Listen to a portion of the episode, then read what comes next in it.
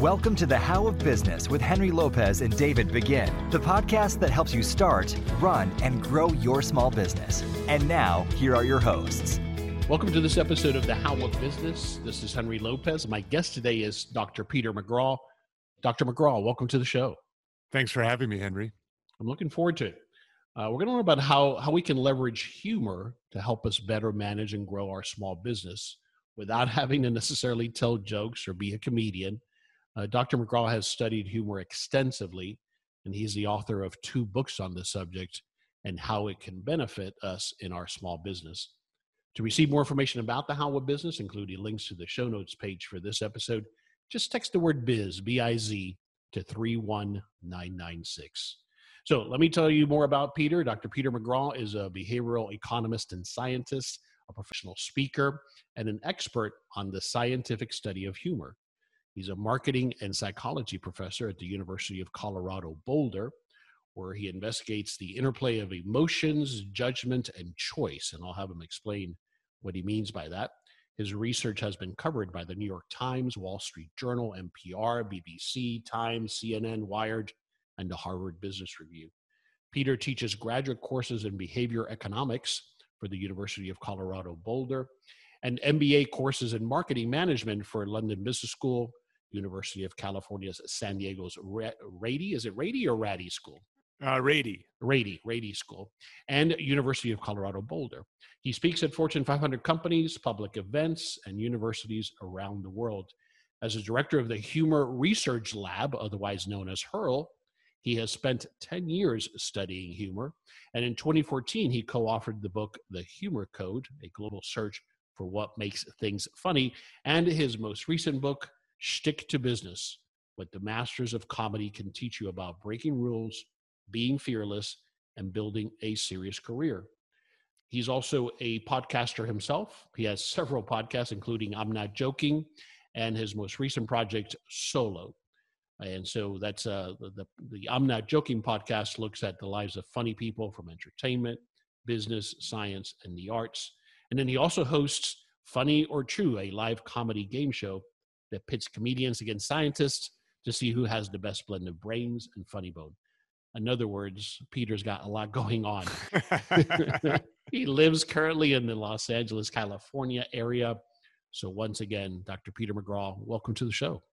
Thanks so thanks so much, Henry. You're a pro and you uh you make it seem like I know what I'm talking about. So thank you for that. well, you've been at it for a while when I was first this idea it was intriguing. You know, we're fortunate at my show. I'll be I'm in, at episode 320 something, and so I can be very selective. And this is not anything we have covered before in the show, so I found it intriguing, especially because I'm always always interested in the creative side of things and how we tap into creativity. And so I know our conversation will go there, but let's dive into this topic of using humor to, as I call it, grow our business or start a business, but just as entrepreneurs. I'm curious though, how did you come to develop this interest in comedy and especially how it applies to business? Where does this come from for you? Sure. You know, the one quick note about your bio of me is there is something about just working in an area for a long time. You know, we have this tendency to think about about the kind of renaissance person, but usually what it is is a it's actually a serial endeavor. Uh, so Steve Martin has this. In some ways, Steve Martin is like an ideal person for us to chat about mm. as we talk about building a business. When you look at Steve Martin's resume, you just say, "Wow, what a what a renaissance person!" Right? So, stand up, Saturday Night Live, movies, writing, directing. He just won a, a Grammy for banjo playing. Mm-hmm. But when you look at his career, he mastered stand up. Then he moved on to television, then on to movies, then on to, you know, that that um, he's very methodical about how he he did this. And I think that this is often the same for people who are looking to build a business. You just build, you know, Elon Musk is the is the exception that proves the rule, right? you know, having five five businesses going simultaneously. Like you just get the one done and then you leverage your experience and opportunities from that one for the next one. The the idea though and and really that's what happened to me. I got pretty good at behavioral economics, at studying emotions and decision making in the first 10 years of my of my career. And then when I stumbled on the question of what makes things funny, this is an age old question. People, intellectual giants have tried to tackle this question, people way smarter than me. But I was in the right place at the right time. That is, I had enough perspective to know that the existing accounts were wrong. Hmm. And I had a tool in my tool belt, which is the experiment that had only been recently invented so to speak. You know, Aristotle and Plato and Immanuel Kant and Thomas Hobbes, they didn't know how to run experiments. They could do thought experiments, but they couldn't run real experiments. And so I recognized there was an opportunity for me to make a, a difference, so to speak, and to, to help answer this perplexing question. So, a couple of things. I want to explore one thing you mentioned uh, a moment ago. So, you do believe as it comes to life or a business, obviously, as we're applying it here, in focusing on one thing until you've mastered it versus trying to be good at multiple things? Well, I, I would say this is I like the idea of getting good enough at something okay. that you can add it to your tool belt. I don't think that you have to become world class in everything. So, uh, speaking of funny people, he's not a comedian per se, but the cartoonist Scott Adams talks about having a skill stack mm. or a talent stack. Mm. That is where you're in the top 75% in two, three, four, five things. And then the combination of those things allow you to become elite in in in some area or in, in some endeavor. But I do think that you can spread yourself too thin. That almost anything that I've become very good at took a lot of attention, a lot of effort, and a lot of problem solving, frankly, in order to be able to do this. So, you know, in your case as a podcaster, what did I say when we first started? I said, Henry, you're a pro. And I know this because I get interviewed a lot for podcast and I so I have I've seen the full range of, of things. I see how methodically you you approach this craft. Um, your listeners benefit from it they don't get to see it but but you got really good at this and i have a feeling your first five episodes aren't as good as your last five episodes for that Precisely. very reason. precisely yeah. Yeah. I appreciate so, that. yeah so the so the idea though is i i think that and i can tell you a little bit about what makes things funny and i think your listeners will find that that interesting and it'll solve a curiosity but one of the things that I think is really important for them is I actually don't think that being funny is the most important thing for them as they look to de- to develop their business idea, as they look to turn their micro business into into a big business, as they as they start to explore their next big thing. What I think is the case, and this is this has been my attempt to try to bring my day job teaching MBAs and my night job decoding comedy together. And that was, I don't want people to be funny. I mean, look, if you're naturally funny, by all means, lean into it. But I want people to think funny. That is, I want them to think like the world's funniest people mm-hmm. because the world's funniest people are among the most imaginative, creative, innovative people on the planet. And, and they're, they're natural risk takers they're willing to break rules. And when you think about business and the failure rates associated with entrepreneurial endeavors, playing it safe is the wrong way to go. And following the crowd and doing what everybody else is doing is the wrong way to go.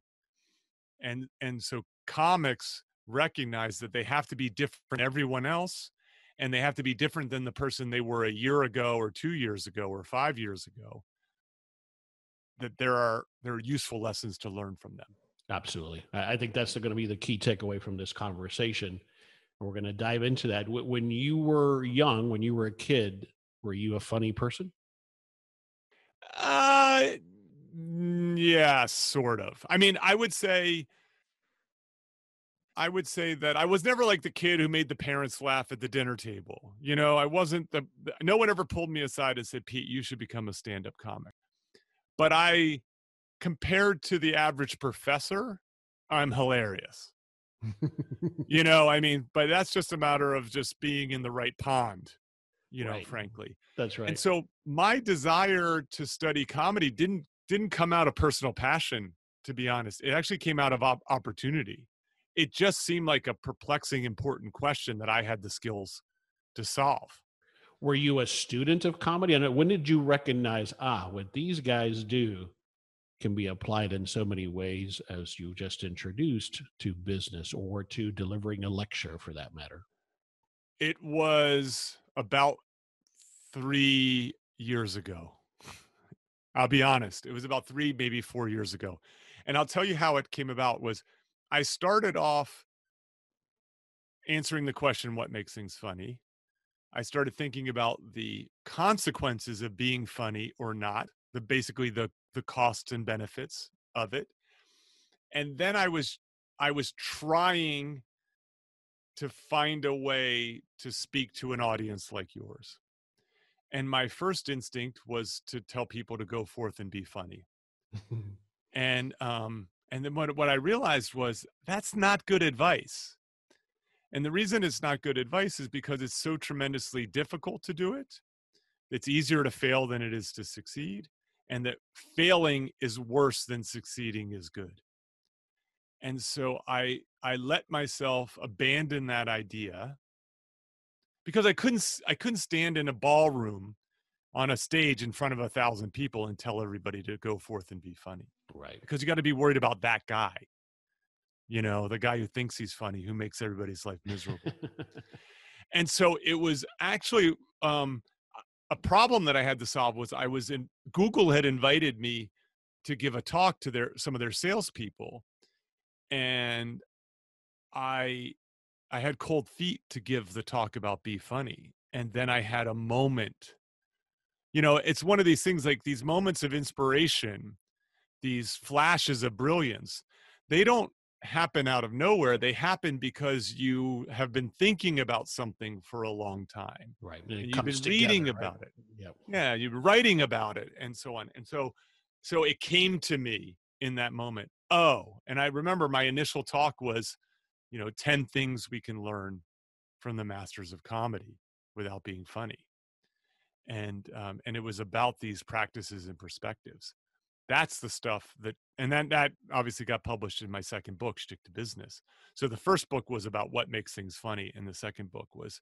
how to how to learn from the process of becoming funny Okay. All right. And so before we move on to that, what what is your interpretation definition of what makes something funny? I'm curious as to your thought on that. Sure.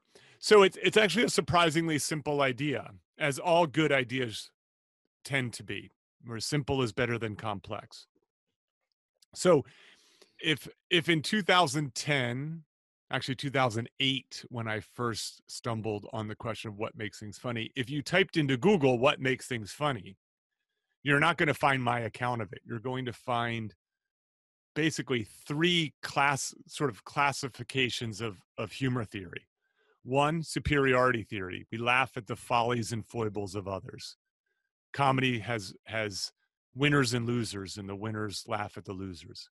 Two, something called relief or release theory, which is basically a way for us to kind of let out the kind of taboo thoughts and feelings and motivations that we have into the world in you know through through comedy. It's kind of a release valve.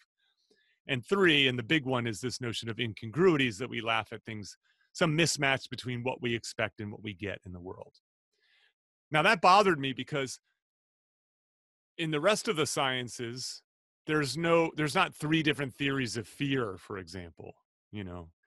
And so i was like there has to be one overarching explanation for this.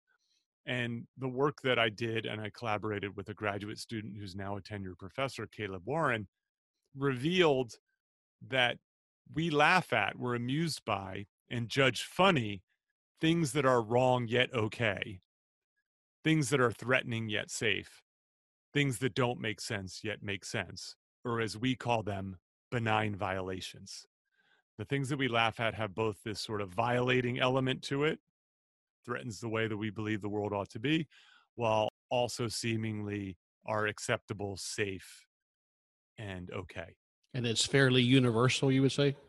Yeah, I mean, I don't I can't claim that it explains everything, but I can can tell you this it explains more than than the other theories. So I Yeah. I like to say I have the fastest horse in the race. And and importantly, it it doesn't just explain what makes something funny, it also explains what makes something not funny. Hmm. And that's where its advantage lies because it can differentiate the joke that causes you to yawn, there's not enough of a violation.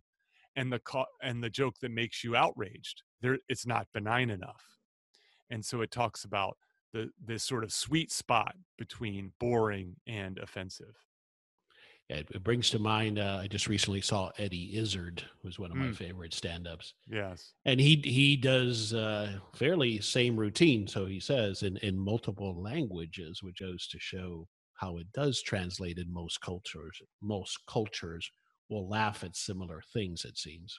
Mm, yeah, I mean, you know, the universal stuff is is really oftentimes the the kind of physical play.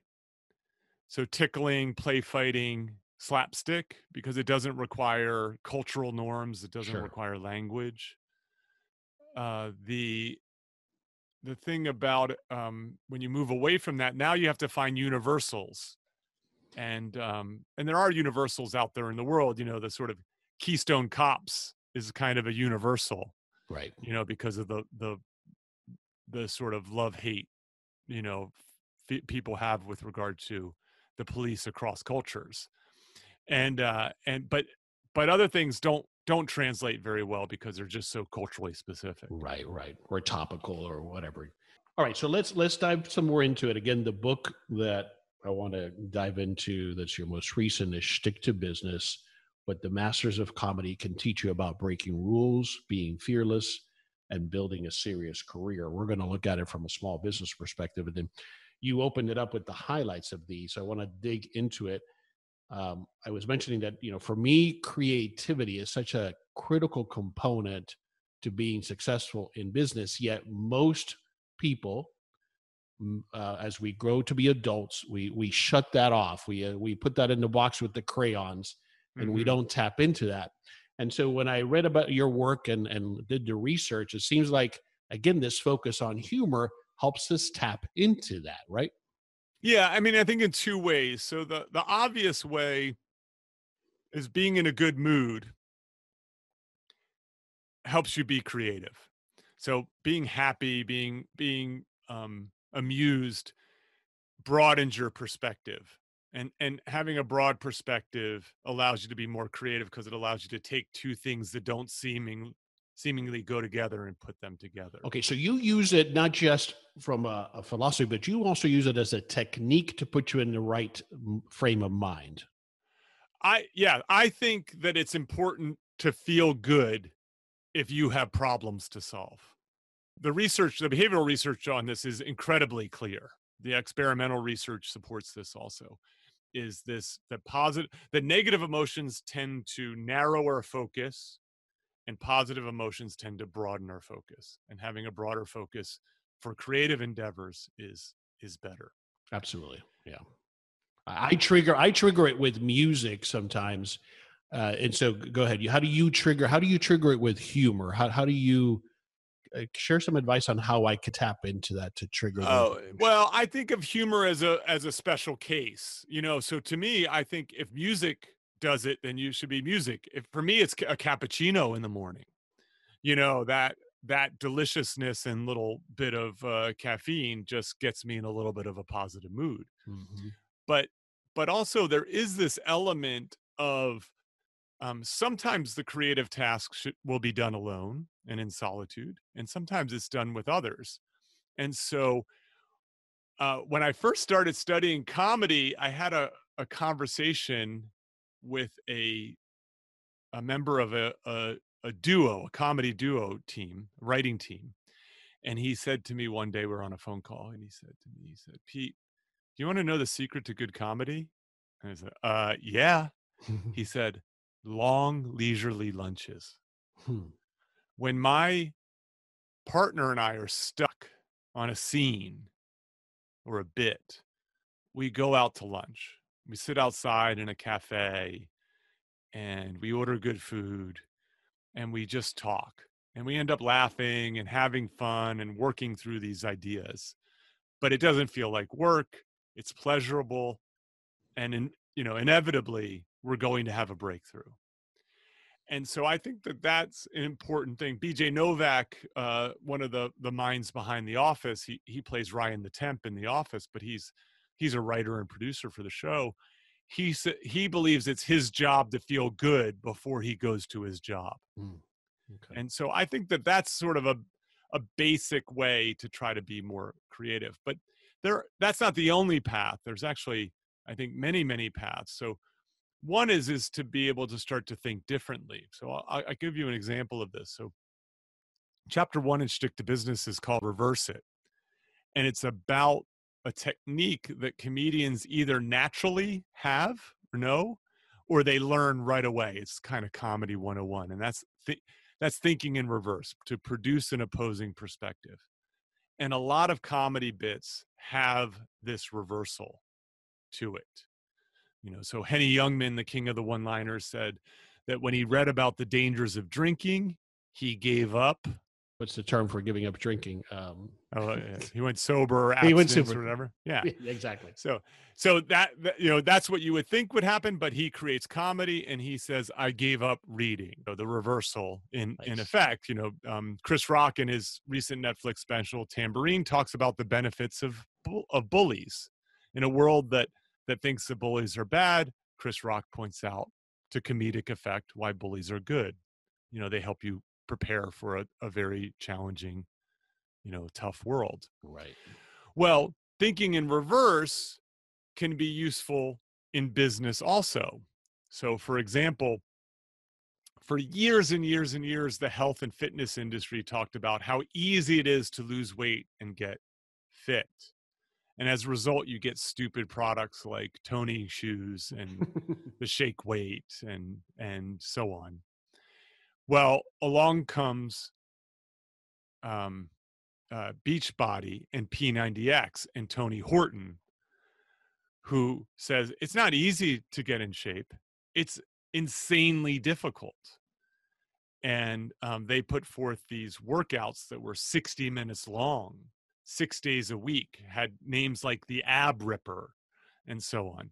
Right? They executed a reversal where they where the, entire industry was talking about easy and they started talking about difficult and they showed real results p90x ended up being ends up being worth about 200 million dollars to its parent mm-hmm. company beachbody you know it made it made tony horton a, a household name and at its peak p90x was the most pirated set of dvds wow. in the world amazing yeah This is Henry Lopez with a brief interruption to introduce you to our sponsor, LinkedIn Jobs. Small businesses have unique needs, and despite the current uncertainty, one thing that remains unchanged is the importance of having the right people on your team. When your business is ready to make that next hire, LinkedIn Jobs can help by matching your role with qualified candidates so that you can find the right person quickly. A couple of things I personally find extremely useful about LinkedIn jobs include the job description templates and the skills keywords. It makes it easy and fast for me to post a job opening and start receiving qualified candidates. LinkedIn is an active community of professionals with more than 690 million members worldwide. LinkedIn Jobs screens candidates with the hard and soft skills you're looking for and puts your job post in front of qualified members every day so that it's seen by people looking for jobs like yours. That's how LinkedIn Jobs can help you hire the right person faster. When your business is ready to make that next hire, find the right person with LinkedIn Jobs. You can pay for what you want and get the first $50 off. Just visit linkedin.com slash how. Again, that's linkedin.com slash H-O-W to get $50 off your first job post. Terms and conditions apply. And again, that speaks to that construct of comedy that you find of reversal, is what you're saying. That that's how it. That's another way it can apply in that example to the marketing of a product.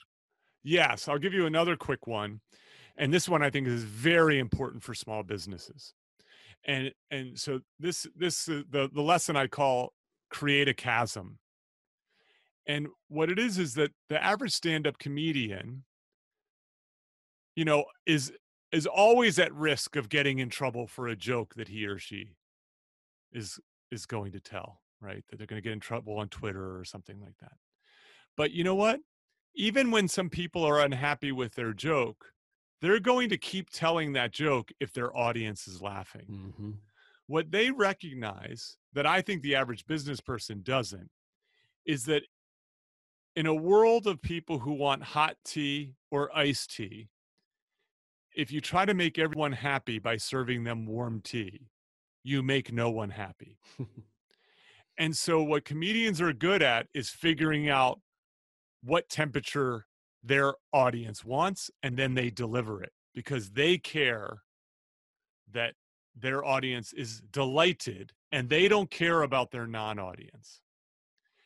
And so, you know, almost every really good business starts off with more of a niche and and is interested in in serving hot tea or iced tea and not warm tea. I'll give you another fitness example if I can. And that's Barry's boot camp. So your listener may not be uh, aware of Barry's. They're they're in New York and Los Angeles and London and and in these kind of big sort of more cosmopolitan cities. And Barry's is a lot like P90X. You know, sprints on the treadmill and floor exercises, calisthenics, weights. It's a it is a tough workout. But that's not what sets Barry's apart. What sets Barry's apart is the is the experience of going there. So there's one down the street from where I'm living, and I, I went there one day. And the first thing is that Barry's is lit in this red light. Hmm. And it's really bizarre, right? That um that uh, in this red light. But what you realize is you look fabulous in red light. You look tanned. You look ripped. I suspect You do. It's why the red light district is called the red light district. Ah, did not know that. Yes, because it just it it your your blemishes go away. It's just you know it just you look fantastic. The second thing is the music is turned way up. It's like working out between the lights and the type of music and the volume of the music, it's like working out in a nightclub. Interesting. Right. And Jake Gyllenhaal and and uh, Kim Kardashian have been known to go to Barry's boot camp and so on. It was so loud. I went to the front desk and I asked if I if they have earplugs, and they do, right? Like, you know, it's that kind of thing. And then the last thing is, because you look so good and you feel so good, men are allowed to take off their shirts Oh. and women work out in like just a sports bra in there. It's not a context, it's not a room for everyone. But for the people who like that kind of thing, who want to work out in a club like atmosphere half naked, it is the place to go. And so if Barry's turned down the volume and changed the lighting in order to make my middle age person happy, then they lose Jake Gyllenhaal and Kim Kardashian. And so they're they're very good at creating a chasm in the same way that that um, Bill Burr or Doug Stanhope or Joan Rivers or Sarah Silverman are good at creating a chasm. Yeah. Great examples. Great takeaways. Huge, huge takeaway, especially as you articulated when we're starting in business. So many people I work with make the mistake of trying to to be too broad, the shotgun approach, and we have to niche down. But that's it's so critical the takeaway there of focusing on that target audience and not caring about anybody else. To I mean, within reason, right? But that super hyper focus is what it takes to be successful, especially when you're launching a business. Yeah, I mean, Alec, I'm not suggesting you do harm to your non-audience, but I'm just saying is that if your non-audience isn't happy, it might actually suggest that you're doing something right. Agreed. Agreed. You were talking about in a recent episode of your podcast, and you touched on this already, but I thought it was so appropriate that you you explained that comics are, in your observation, outsiders, Mm, and Yes. how that that again is so analogous to entrepreneurs and business owners. We are we put ourselves in a position of outsiders if for no other reason that typically when we first start a business in particular, our sphere of influence, our circle, our friends, and our family, they have no idea what this is all about. And we feel like outsiders, but that's what it takes, right? Absolutely. I think you need an outsider perspective in order to move away from the status quo. You know, I mean, right? Uber happens because someone says, This is ridiculous. There's got to be a better way you know this is not something who's just accepts that the world a world of bad taxi service is is okay and oh well that's just the way it is and so having an outsider perspective is useful because you identify opportunities that you wouldn't normally identify. And you become more of an outsider because you don't listen to the people who say, oh, that'll never work. Well, there's taxis. Why, why on earth would you do that? I think it's a good reminder that almost any world changing innovation seemed crazy when it was first introduced. There was resistance to the car, to the telephone. I mean, think about Airbnb. When Airbnb was launched, people were like, this is ridiculous. You're going to let a stranger live in your house? No one's going to do this. And what it realizes is that that no, no, there's some people who are comfortable with that. There's some people who want that. And then we're going to serve them and then we're going to build this as necessary to encompass more and more people and to get and to fit more and more people's needs.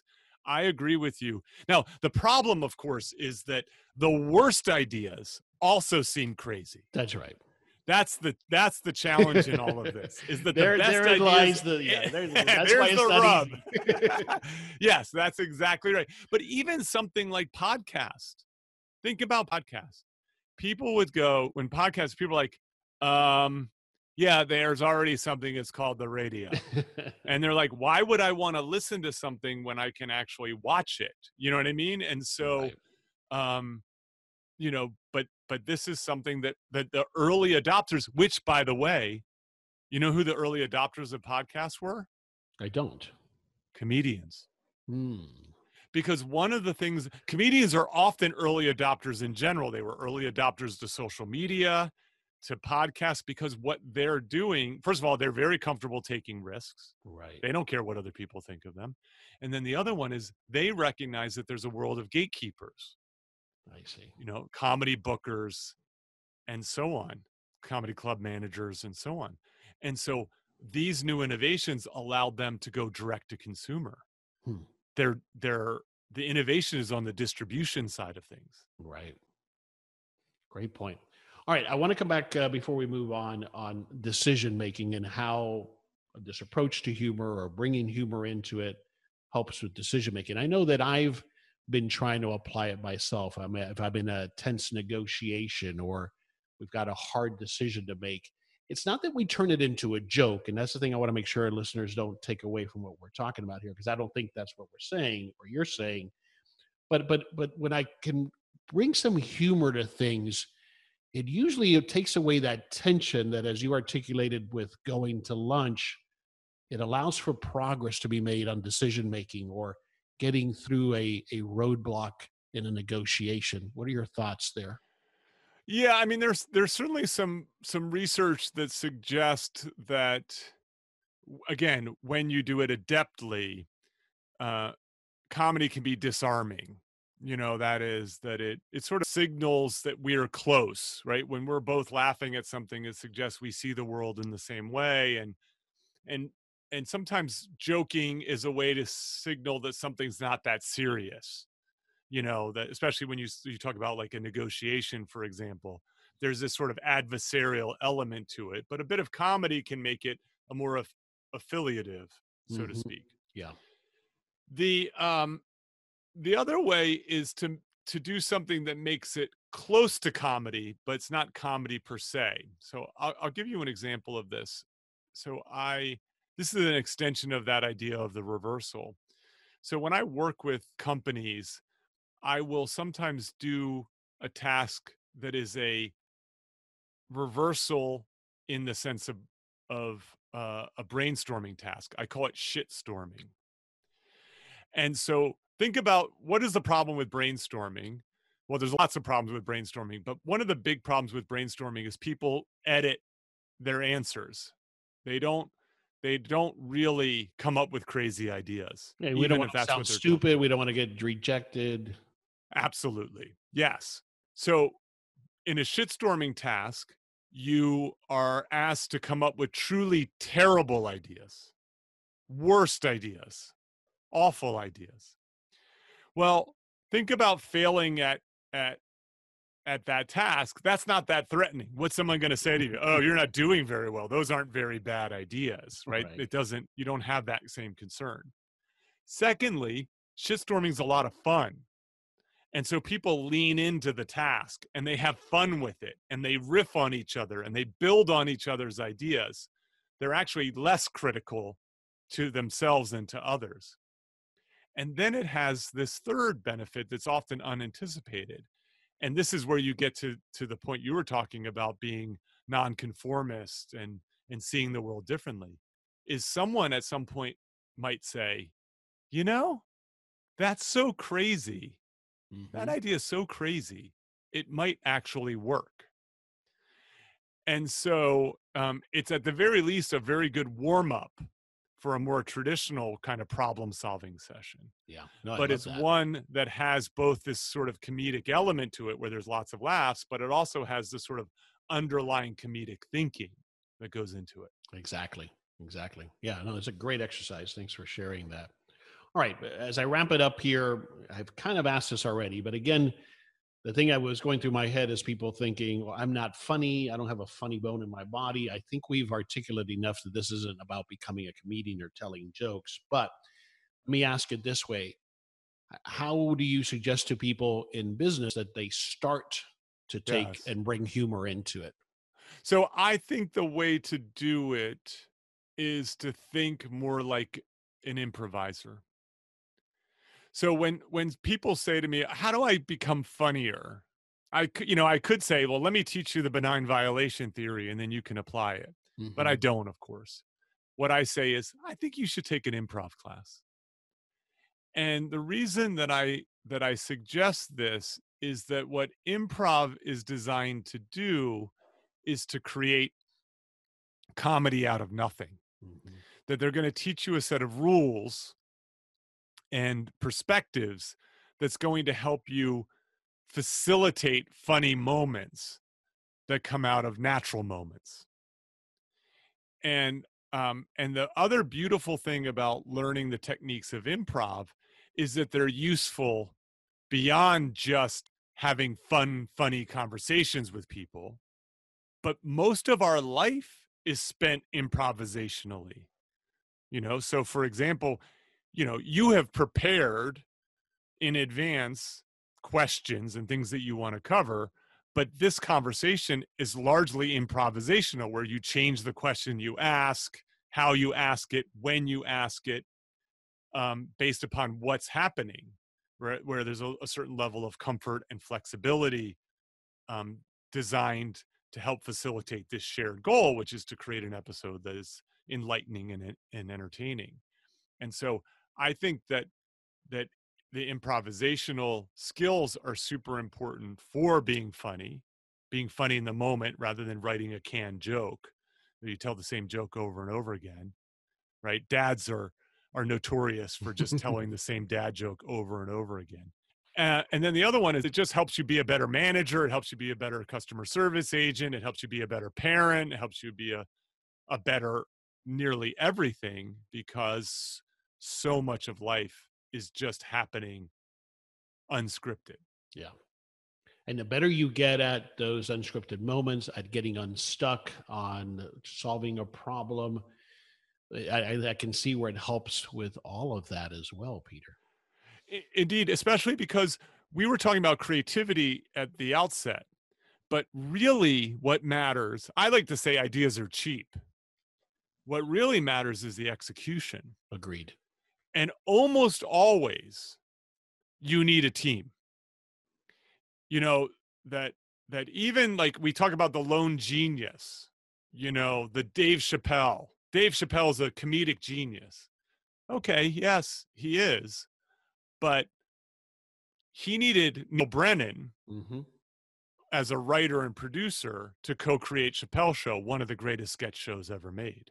Right And even Dave Chappelle needs an audience to try out his material in order to develop in, into something that's worthy of a Netflix special. And so having strong improvisational skills is going to help with the collaboration that's necessary to turn a creation a creative idea into an innovation. Wonderful. Great stuff.